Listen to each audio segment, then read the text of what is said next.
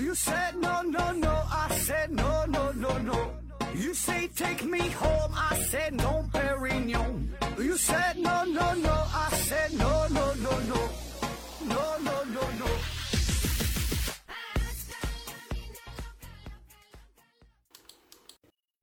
拼命探索不救果，欢迎您收听思考盒子。本节目由喜马拉雅平台独家播出。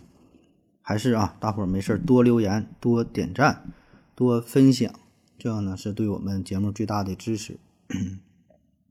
这一期呢，还是回答听友的问题。第一个问题，思考柜子提问说：盒子你好，请问我们眼中的世界真的是真正的世界吗？也许有些色盲，或者昆虫眼中世界才是真正的世界，请解释一下，谢谢。呃，说我们眼中的世界和这个真实的世界呀，这事儿咱聊过很多次了。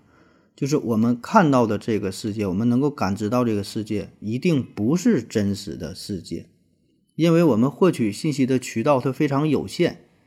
作为我们人类来说，看咱有视觉、有听觉、呃嗅觉、触觉、味觉，我们是通过这些感觉来认知这个世界的。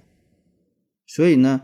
我们人类拥有的感知系统它就这么多，那除此之外哈，虽然我们也可以借借助一些这个辅助的设备吧，比如说现在我们可以探测什么红外线、紫外线，对吧？我们我们可以这个探测什么次声波、超声波，啊，这些呢确实是有，可以借助一些辅助的设备，但是说这些东西它仍然是非常有限的，啊，就像你说的，它这个不同动物。这探测的感知到这个世界，它也是不一样的。比如说，这个小狗，它的嗅觉就很灵敏，对吧？它就能感到这个世界更多的信息。呃，比如什么蝙蝙蝠感知什么超声波，当然这些还是我们能够理解的范围，就仍然是，呃，是在一个听觉的范围，对吧？在一个嗅觉的范围，我们还能理解。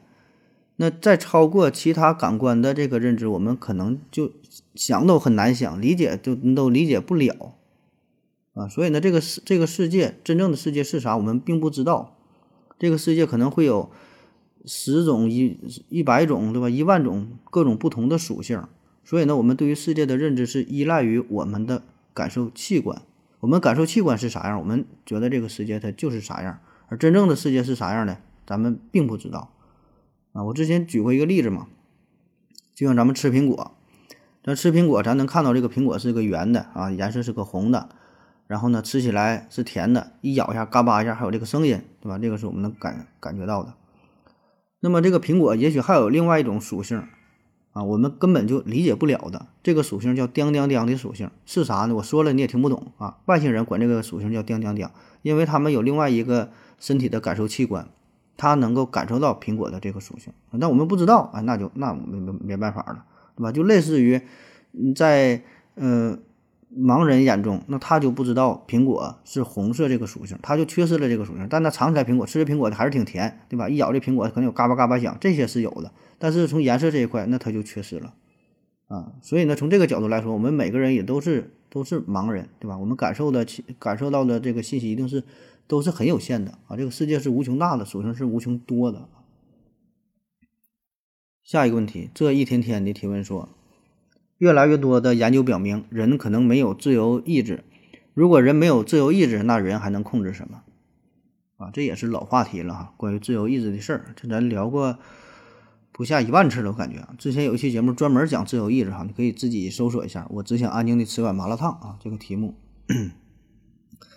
那咱简单再整几句哈，说假设人没有自由意志，那人还能控制什么？那你既然说已经没有自由意志了，那就啥也控制不了呗。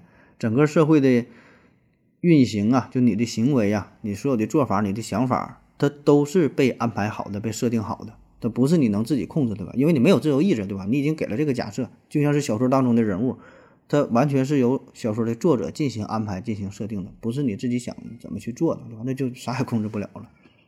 当然，你说这个事儿，我我没听说有什么越来越多的证据表明人没有自由意志哈，这个我不知道您是从哪看来的看到的啊。所以呢，这个就是咱胡乱去猜测是吧？很多人早就有大思想家、大哲学家提出这种想法，但是没有确切的证据啊，表明说咱没有自由意志。下一个问题，呃，Lucky 四四四四提问说：何子你好。昨天拉屎的时候想到一个问题：食物从嘴里到达大肠大概需要多长时间？然后下边幸福的夏洛回复说：“你吃一个火龙果就知道了。”听友二幺三五七八零三六回复说：“吃顿华莱士就知道了。”说这个食物哈，从嘴到肠子到排出来多长时间？这事儿你可以吃一个夜明珠你就知道了，对吧？吃个夜明珠，在一个黑暗的房间里对着镜子一照，看这夜明珠走到哪了，你可以实时进行观察。那这事儿呢，从科学的角度来说吧，竟然可以简单的算一下。就这个食物哈，从嘴哈到到排出来，嗯，这玩意儿吧，你吃的东西不一样，代谢整个排泄的过程，这个时间快慢呢也不太一样哈。咱就是不较这个真儿了，咱就说一下大概的情况。那首先你吃东西，食物到达嘴里边，通过咀嚼啊，咀嚼之后通过食道到达胃部，这个就比较快了。对吧？你你吃东西咽下去可能就几秒钟的事儿，哎，一下子就就下去了啊！你要吃点粉条啥的，顺溜的话可能更快啊。吃馒头噎那会儿可能慢一点啊，反正有几秒钟的事儿。然后呢，这个食物在胃里边要进行一个消化啊，这个过程呢，一般呢是四五个小时左右啊。咱说也是看你吃这个东西具体是啥，比如说碳水化合物啊，就是糖类，可能就比较快一些。吃的脂肪类的，是吧？吃一些这个这个肉啊啥的，那可能呢，它就它就它就慢一点。这个东西也也不一样哈。嗯，然后从胃再到达肠儿啊，到达小肠，到达小肠呢，一般在这里边呢，可能也得待个五六个点儿。哎，这个呢是人体对于食物这个营养啊吸收的过程，小肠里是吸收营养的。那小肠完事儿就再到大肠，在大肠里边呢，这待的时间就比较长了，一般呢得十五个小时、二十个小时，呃，不一样啊，差不多吧。反正综合来看，起码呢，那从吃到排的话，也得是二十到三十个小时左右吧。所以呢，你看咱每天一般都是早晨排便，对吧？你头天吃的东西，第二天早上就就排出来了呗，大概就这个时间。下一个问题，刘曙光提问说：美国探测器在火星地表转动啊，转出来的白色粉末是是是不是石灰？火星那么冷，不可能是天然石灰吧？核武器可以制造出石灰吗？网上的很多照片啊，看起来觉得火星一定存在远古文明。啊，关于火星这个事儿啊，这也是最近嘛，就 NASA 发射的毅力号、毅力号啊，火星探测器嘛，在这火星上转动这个事儿啊，这挺神奇的。就转动，呃，转动过程其实还算是比较顺利，然后取这个样本嘛，这个也没啥问题。但是很遗憾，就是当这个工作快要结束的时候，毅力号呢传回数据表明。就本来应该装有火星样本的这个器皿当中，空空如也，啥也没有啊，没采到这个样本，就就转出来的这个东西神不知鬼不觉的就没了。最开始呢，人们以为是这系统软件硬件的问题呀，这没整好啥的。后来一看，它不是哈，确实就没了啊。还有人说呀，这就是火星人干的，因为啥呢？它火星上，火星表面它没有文明，火星地下它有文明，所以呢，你转人家这个。这火星上转动就破坏人家这个这个区域了啊，就把这就不让你这个探测啊，咋说都有啊。那其实这个事儿吧，也不是第一次了。嗯，好几年前，NASA 呢就曾经发射过另外一个火星探测器，叫做洞察号。哎，这咱也听过吧？那么这个火星探测器呢，也是遇遇到了类似的情况。这洞察号的主要任务啊，也是打洞，也是在火星上转动，想的挺好，预计探测的深度要达到五米呢。你就想看看火星内部的情况，岩石层啊，里边的有有没有水啊啥的，探测一下。然后转转转哈，那当时这个洞察号是集结了呃，可以说是世界上最先进的这些探测的设备啊。那么打洞这个事儿呢，就是预计一想，这也没有这么难，因为这个设备很先进，对吧？那按最初的设想，第一天起码就能转个七十厘米，慢慢转，半个月呀，怎么也能转个五米深。哎，想的挺好。可是真正实施起来遇到了种种困难。第一天费老大劲才钻了二十厘米深这么这么一个孔，再往下打打不动了，说啥打不动了。科学家一看这也不行啊，最后没招了，暴力破解吧哈，使劲干，就类似于说的在这个孔洞的位置啊增加压力呀，甚至说咱说就用最原始的这种锤呀、凿啊、打呀，哎这种方式，最后。也才转了，也就是好像才五十厘米，再深就干不下去了啊！为啥会这样哈？这个呢是有这么几方面的原因哈。一个呢就是这个火星表面啊，跟它这个火星表面土壤结构有关。它不是说的特别硬啊，火星表面吧，它是非常细腻的土质的结构，再加上这个火星上本来啊，它这个呃火星层它这个气体当中呢富含的水分就是非常少，所以呢就非常干。所以火星的土壤这性质呢就是干燥、疏松，所以呢只要这个探测器啊轻轻一用力，上边的这些土壤呢就会脱落了。那么再加上这个火星啊，偶尔呢也会发生火星风暴。所谓的风暴就是刮刮这个大风啊，哎，不一定啥时候就赶上了啊，一年可能都得刮几回。所以呢，火星表面经常覆盖上一层比较细腻的粉尘。那咱之前说的这个毅力号，它这个取样的这个环节，这本来是以为成功了嘛，是吧？但是说这火火星上这个土壤它没有什么摩擦力，这粉尘非常细腻。所以呢，当它这个装取样本的时候，可能你偏差了一些角度，这个土壤呢就落到了旁边的地方。然后有人说，那你落到旁边地方，洞口周围也没看到这些土壤的痕迹啊？咱不说嘛，这火星上这也有土壤，也有风，也吹的啊。火星上它也有风，虽然大气非常稀薄，但是它也有这个气压的变化。它温度一变，呃，气体虽然虽然非常稀薄，但是呢，压力会发生变化。那气体压力变化就形成了风。所以呢，就就吹吹吹吹呀吹啊，就就都给吹跑了。所以呢，在这种情况之下，这么细腻的土壤，你想使劲往下挖吧，也挺费劲，就像你挖沙子一样。那有的时候它这不是说很硬哈，硬是一方面，有的是遇到岩石了，有的呢挺软的地方，哎，越挖，特别这个坑比较小的时候，没等挖出坑呢，旁边呢又重新堆积上了啊。然后也有人说嘛，就是说这两次 NASA 的选的火星探测器着陆地点，可能这位置啊也不太好啊，虽然。是也是经过一些计算啥的，但是最终可能这效果啊，跟预想的还不太一样啊，应该再好好选一选啊。这事儿反正咱也不懂啊，就是等着 NASA 再再研究吧。下一个问题，矜持的矜持一二三提问说：盒子能科普一下共产主义吗？共产主义哈，这是纯百度级别的问题了，你上网一查就能知道啥叫共产主义了。这个很长啊，涉及的方面很多，思想体系呀、意识形态呀、社会制度啊。我就给你念一下吧。呃，共产主义这个呢是，这不是就是德国人对吧？这个马克思和恩格斯提出来的，作为这个最基本的思想。那共产主义呢，就是主张消灭生产资料私有制，建立一个没有阶级制度、没有剥削、没有压迫，实现人类自我解放的社会，也就是社会化集体大生产的社会。呃，面对恶势力，呃，也会团结一致。嗯，所以这个就是就是很多人认为嘛，这是所有阶级社会最终将达到的一个形态，各尽所能，各取所需啊，这就是一个非常理想的一个一个状态了，也是人类社会意识形态就进入到的一个最高的阶段，我们追求的共产主义。下一个问题，如果 如果在金星大气层当中用二氧化碳给气球充气，然后呢把这个气球放在太空当中。那么这个气球会被吸向太阳，还是跑到地球这一边儿啊？下边有人回答说，很大机会是重新落回金星。嗯，这事儿就是看一下金星大气层的构成呗。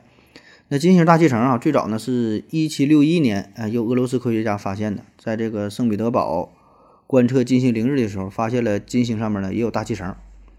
然后它这个大气层啊，比地球的大气层要更为厚重，密度呢也更高啊，温度呢也更高，压力呢也更大啊，达到了九十三个大气压。主要的成分呢，后来发现了，主要呢就是由这个二氧化碳所构成的。啊，除了二氧化碳呢，还有一些氮气啊，还有一些其他微量的气体。所以呢，既然它的大气层当中主要就是二氧化碳，那么你做一个二氧化碳的这么气球，你放在这儿，那我觉得它也不会。有什么太大的变化，对吧？它密度一样啊，那就在这会儿飘着呗，它它也不会有有啥太大变化，我感觉。下一个问题，矜持的矜持提问说：何子你好，呃，第一次提问啊，听说最近清华、北大留学生很多都不回来了，是真的吗？您怎么看？关于这个清华、北大哈这些著名的高校，然后说很多留学生就就不回国了，留在国外了啊，这事儿啊，它不是最近有哈。它一直都存在呀，清华、北大，包括说其他这些高等学府，对吧？浙大呀、上海交大呀、复旦呐等等啊，这些很好的学校，他很多学生都是人就不回国了，是吧？这事儿。咱从个人角度来说，这很正常，对吧？个人的选择，人家愿意去哪就去哪，愿意在美国在美国，愿意在柬埔寨就在柬埔寨，对吧？人愿意搁哪发展就发展，跟人家这是啥学校毕业的也没有啥关系，对吧？人蓝翔技校毕业的，人家就想就想去德国开挖掘机，那也很正常，对吧？这是个人选择啊，这个咱就不用过多讨论啊。所以呢，这里重点，重点咱也不用讨论啥，咱就说一下这个数据吧。我在网上查到了一些数据哈，就分享一下就完事儿了。至于这个怎么评判？每个人心中都有自己想法啊，嗯，这个是清华大学发布的啊，一份清华大学二零一八年毕业生就业质量报告。哎，我给你念一下，说清华赴美的留学生当中，毕业以后选择回国发展的只有百分之十九，其他的呃大多呢都是选择留在美国发展。二零一九年中国留学白皮书显示，毕业生们。留学生们在毕业之后立即选择回国的人数仅占百分之二十八，呃，虽然你看这比例是比清华北大的这个留学回国生多了百分之九啊，但是绝大多数还是并没有回国。嗯，当然这个近两年数据我没看到哈，你看我念的一个一八年、一九年的，近两年数据我没查到，我觉得这个数据应该是略有提升，呃，很简单，就因为疫情的缘故，对吧？很多人他就不出国了，出国之后呢，也是想着。回来啊，当然这是更多的出于自身安全的考虑啊。呃，咱另一方面哈，该说好说，确实咱们国家的整体的呃，就是提供的这个科研环境啊，是吧？生活环境也好啥的，可能跟一些发达国家确实有一定的差距啊。这个确实如此啊，整体的大环境、教学呀、科研呐、设备呀、整体的实力呀，确实不如人哈。所以呢，有一些嗯，对于呃，个人选择就是说，他追求的有物质方面的，也有精神方面的，也有对于科学本身的研究，对吧？人家比如说想做什么实验，咱国内实验室可能没有这个条件，那人就留在国外了，日本、德国、美国发达地方，那人家这个有这个条件，也就选择了。所以这事儿具体个人选择出于哪方面的考虑，这咱不知道啊。但是说呢，从大方向来说，对于一个国家来说，对于国家发展来说，我们还是嗯要提供更好的资源。对吧？想把这些人才留在国内，这样呢，国家才能更好的发展下去，对吧？二十一世纪什么什么什么最重要的吧？人才嘛，啊，所以只要只有人哈，只有更多的人才选择在国内发展，那咱们国家才能发展壮大啊！啊，当然这个咱不是唱高调哈，你个人选择，你爱爱去哪去哪哈，爱去哪去哪，这个不是给个人说的，这个是给国家层面说的，是吧？得国家想想办法。而不是说单纯的呼吁大家留下来，对吧？为啥留下来呀？对吧？你得拿出真正有吸引力的东西。下一个问题，往西点提问说，为什么有的不信教的人开始信仰宗教了？这事儿，信不信教这事儿，那很多人信教，他都不是打出生他就信教的，对吧？他不是说从刚生下来。然后说三岁五岁就开始信教，他都是最开始不相信的，然后慢慢相相信了，对吧？一般都是成年之后二三十岁，甚至说年岁更大才开始信宗教，都是如此。那说为什么会开始信仰宗教？这个原因它不一样啊，每个人原因都不一样啊，对吧？有一些是因为现实比较苦难，生活中遇到了很多的坎坷啊，感到绝望，处于水深火热当中又没法改变，然后呢就在。宗教上寻找这个内心的一丝安慰，对吧？寻找一个依靠，这是一种，对吧？那也有一些人可能就是日子过得比较好，那跟这个正好相反，衣食无忧，然后生活就也是失去希望了，就没有什么追求了，感觉生活没有什么意义，最后呢就选择了宗教，对吧？有的人就就就出家了，甚至说，是吧？就是也是企图用宗教寻找内心的安宁啊，啥样都有。还有一些人可能就是生活不好也不坏。哎，但是呢，就被洗脑了，拉入了某某团伙，是吧？我听友这当中还经常给我有传福音的。当然，我觉得有一些是邪教哈，这个咱说就是啥样都有呗，就每个人情况不一样。下一个问题，往细一点提问说，都说人们因为沉迷手机而浪费了很多时间，影响工作学习效率啊。如果整个国家禁止使用智能手机，那么对现代社会有什么影响？那这事儿也没有什么影响啊。你不让玩手机，这，那你想想，咱三十年、四十年前，他整个国家他没有智能手机，那有啥影响？那没啥影响，那就就是就想你想象那样那时候是啥样，对吧？而且我个人感觉，所谓的手机呀，智能手机浪费咱们的时间这事儿吧，它并不成立哈，这是一个伪命题。就是智能手机确实浪费了我们不少的时间，但是呢，反过来说，即使没有智能手机，或者说国家禁止使用智能手机，那么这些人儿，他该不学习还不学习，啊，该不工作还不工作，该不看书该不还不看书，他会用其他方式来很好的浪费自己的时间，因为浪费时间的方式有很多种。对吧？你可以去玩别的游戏啊，啊，就是说你干点别的啊，看点言情小说，怎么他都能浪费时间。他不是说因为有这个智能手机他才不学习的，对吧？他只是说从很多的浪费时间方式当中选择了智能手机这一种，对吧？他不看手机，你说他能坐这会儿了看几何原本，看那个自然哲学、数学原理，看那个小逻辑啥的，他不可能啊，他保证还是干点没用的逼事儿，对吧？下一个问题，波外风提问说：“何子老师你好，我是江苏镇江的 Matano 啊，我有好多百度不到的疑问，呃，今天呢先问一把啊，就是物体等比例放大或缩小，它的物理性质为什么会发生巨大的变化？比如一辆普通的汽车，钢制材呃钢铁材质，呃，如果从高架桥掉落。”呃，不解体也会发生报废，而一辆玩具小汽车啊，塑料的，从茶几上掉落在地板上，基本的毫发无损，为啥？然后下边呢，有人回答说，先问是不是，再问为什么？你举的例子怎么看出来物体性质发生了巨大的变化？比萨斜塔实验听说过吗？你要比就让他们从相同的高度落下，跟质量没啥关系。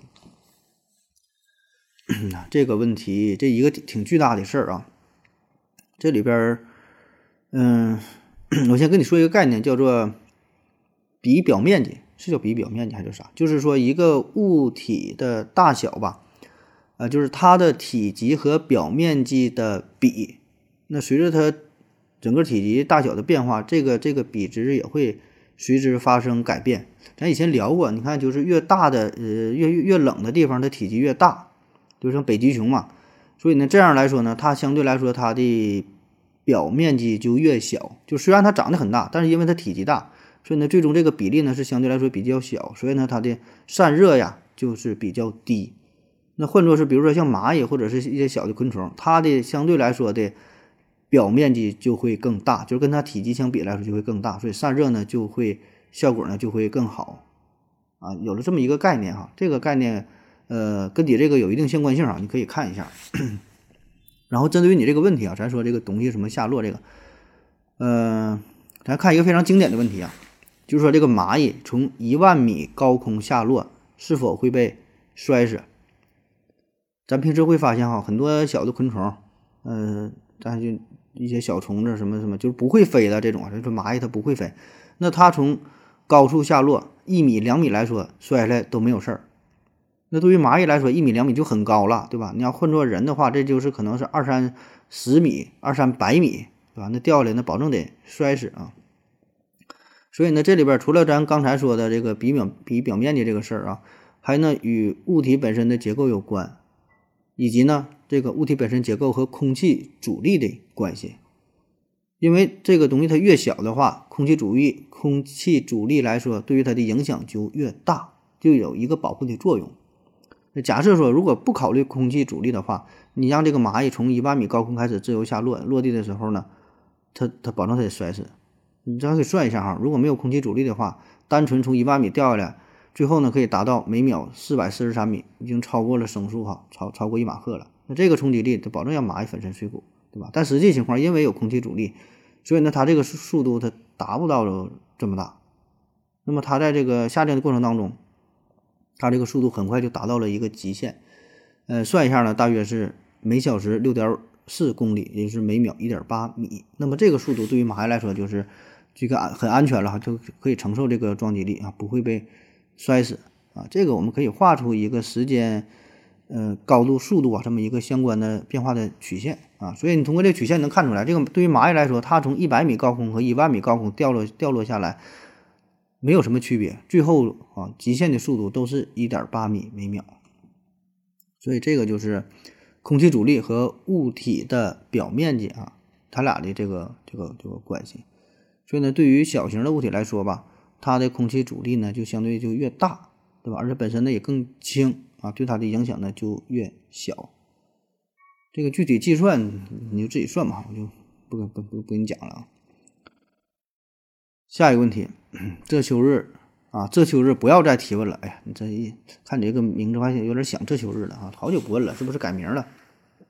最后一个问题，这秋日不要再提问了。提问说，有一句话叫“无知即自由，认知即痛苦”，懂得越多，就越发现自己的无能。对于这种无能产生的产生一种深深的无力感和虚无感。何德老师，你有这种困惑吗？啊，是如何应对的？这挺深刻哈，这个事儿啊，就今天的题目。这种感觉我确实也有啊，啊，我想每个人都会有。嗯，这个有一个类似的说法哈，你你你这个说的不是特别严谨。类似的说法呢叫无知即极乐哈，认知即痛苦。就极乐，哎，就无知啥也不知道，就会感到极乐哈，特别的快乐，最快乐了啊。认知呢，知道越多就越越痛苦。所以呢，你的知识水平和你的快乐哈，好像是成反比的。就咱小时候，你看两三岁、三四岁小孩上学之前，想法很简单，也也也对这个世界了解很少啊，可以说是处于一种相对无知的状态。那他每天过得就很快乐，对吧？非常自由自在，什么也不用想。那随着年龄的增长呢，烦恼就越来越多啊。有个歌嘛，就小小少年是很少烦恼，眼望四周阳光照啊。你长大之后呢，就全是烦恼。所以呢，我们成年人哈，我们每天要面对世界上很多的阴暗面儿，嗯，而且呢。更重要的是，我们要面对很多自己无能为力的事情，就看到这个事情很不好、很负面，但是你又改变不了。就是说，整个这个社会绝大多数的事情，你是你是就带来一种这是这这这种无助啊、失控啊、无奈的感觉。那么这些事儿，其中很大一部分呢是由于金钱的原因啊啊，当然也有一些呢，并不是完全。就金钱的原因啊，就确实富人有富人的烦恼，他有些东西他也没法去改变。就他了解的越多，知道的越多，认知的越多啊。这里边说的认知，不只是说知识水平，就你知道了一些事情的真相，就背后的一些事儿，就看到了很多的事儿，感觉很无奈啊。就包括说你看书，看到看了一些小说，知识水平不一定增长，但就看这些小说之后，就看到了一些负面的东西，也会影响你的心情，就觉得很无助啊，就对这个世界就感觉很。失望。嗯，苏格拉底曾经说过一句话哈，我唯一知道的就是我一无所知啊。你看这个这么伟大的哲学家、思想家，他也有这种感叹啊。我想这句话，呃，一方面确实他是表示了自己的谦虚哈，说自己什么都不知道啊；另一方面呢，也是道出了他自己心中真实的想法，就是他真是说我就自己感觉不知道，因为他恰恰知道的太多了，这知道越多，就感觉自己越无知。嗯，古希腊哲学家哈。呃，这个这个大杠精哈，芝诺提出了什么各种悖论嘛？他还是有这么一个比喻，说我这个知识啊，就个人掌握的知识，就像一个圆圈儿，圆圈里边呢是你已知的知识，你已有的知识，外边呢是未知的。所以呢，这又产生了一个悖论，就是啥？你知道的越多，就相当于这个圆越大，对吧？知识水平越多，但你圆越大呢，这个圆跟外边接触的越多，也就是你发现自己未知的越多，越学习感觉自己就越不会啊，真是学海无涯。那我想呢，我们每个人也都是如此。随着你年龄的增长、阅历的增加、知识的增加，人呐会变得越来越低调。呃，一方面呢是因为你个人素养的提升，另一方面呢也是真的看到了知识的浩瀚，感觉自己这个这个这这点水平啊非常的渺小。这个荀子右作，哎，荀子右作啊，这个字儿右是宝字加一个有啊，右就是你就当左右的右吧。这里边有这么一个故事啊，我就直接给你翻译成白话文了。说这个孔子啊，到鲁桓公的庙中呢去参观，在庙中呢看到了一种漆器，漆呢是奇怪的奇加一个欠钱的欠哈，漆器这个漆器漆就是倾斜的意思，漆器呢就是一个容易倾斜的一个器具，呃装水用的，你就当成一个水杯，但是这是造型比较特殊哈，倾斜的。然后孔子就问看庙的这个人说：“这个是什么器具呢？是干啥的呢？”看庙的人回答说：“呀，这个呢叫漆器啊，它呢是放放在座位的右边，哎，有一个警示的作用，类似于咱说叫座右铭，它是放这么一个东西，起到一个警示的作用啊。然后孔子就是就明白了，他说呀，这个呢是放在座位的右边哈，来警戒人们一个器具，它不是一个实用的，不是拿来喝水喝酒的，警戒。怎么警戒呢？当这个漆器它空着的时候，什么也没装的时候，它会倾斜；装一半水呢，哎，它就会端正摆好了；而把这个水装满了呢，它又会翻倒。这个东西很很特殊啊，这个造型你自己搜一下，真有这个东西漆器啊。然后孔子呢，引发了他深深的思考，完了就对自己学生说：“你往里边啊，那那那灌水，灌水呢就相当于是学习。所以呢，你学习的过程，哎，你让自己呢不断的端正啊，什么也没有，你就是歪了斜了，对吧？你要知识掌握掌握太多的时候呢，哎，它就倒了。”所以呢，这个就像是一个一个人一样哈，就是你得一直保持一个不断学习的状态，这样呢，你才能保持端正，你才不倒。然后这个子路哈上去请教说：“那咱学习学习，你这个它不就是就往里装水嘛？那装的越多，这最后它不它不也倾斜也倒了吗？那怎么才能保持盈满的状态呀？盈满呢，装满的状态呢？”然后孔子告诉他说：“叫益而损之，益而损之。”意就是通过它抑制，抑制它满，来保持它满，就啥意思呢？就是你得你得保持这种半的心态，就是不能觉得自己满，你得一直在学习，一直觉得自己是呃有一定知识，但是呢，永远呢不能达到满足，所以呢，只有保持这种状态啊，才能不断的学习，不断的成长。上书当中呢有一个。有一句话叫“满招损，谦受益”啊，就从这个上书当中说的。原文呢叫“唯德动天，无远弗届，满招损，谦受益，实乃天道”。啊，说只有这个道德的力量啊，才能感动天地，再远的地方呢也能到达啊，无无远弗届啊。然后说“满招损，谦受益”啊，满了，你你遭到了损伤啊；谦呢，谦卑呀，谦虚啊，才能受到益处啊。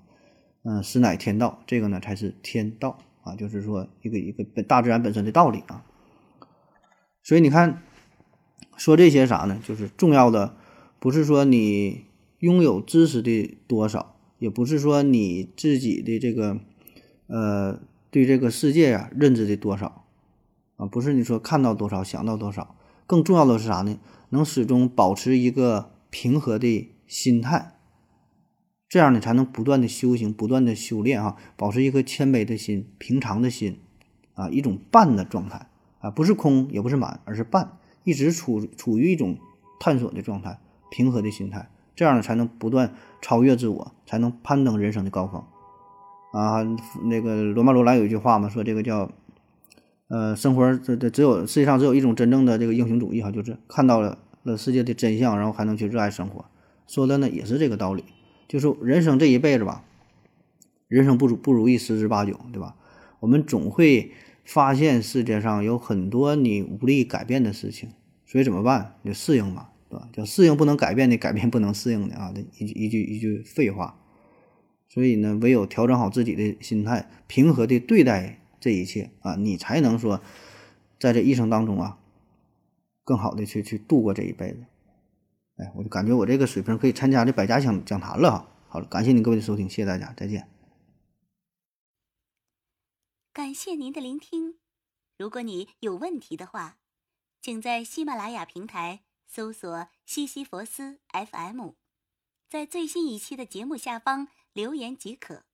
欢迎您的参与，我在这里等你哦。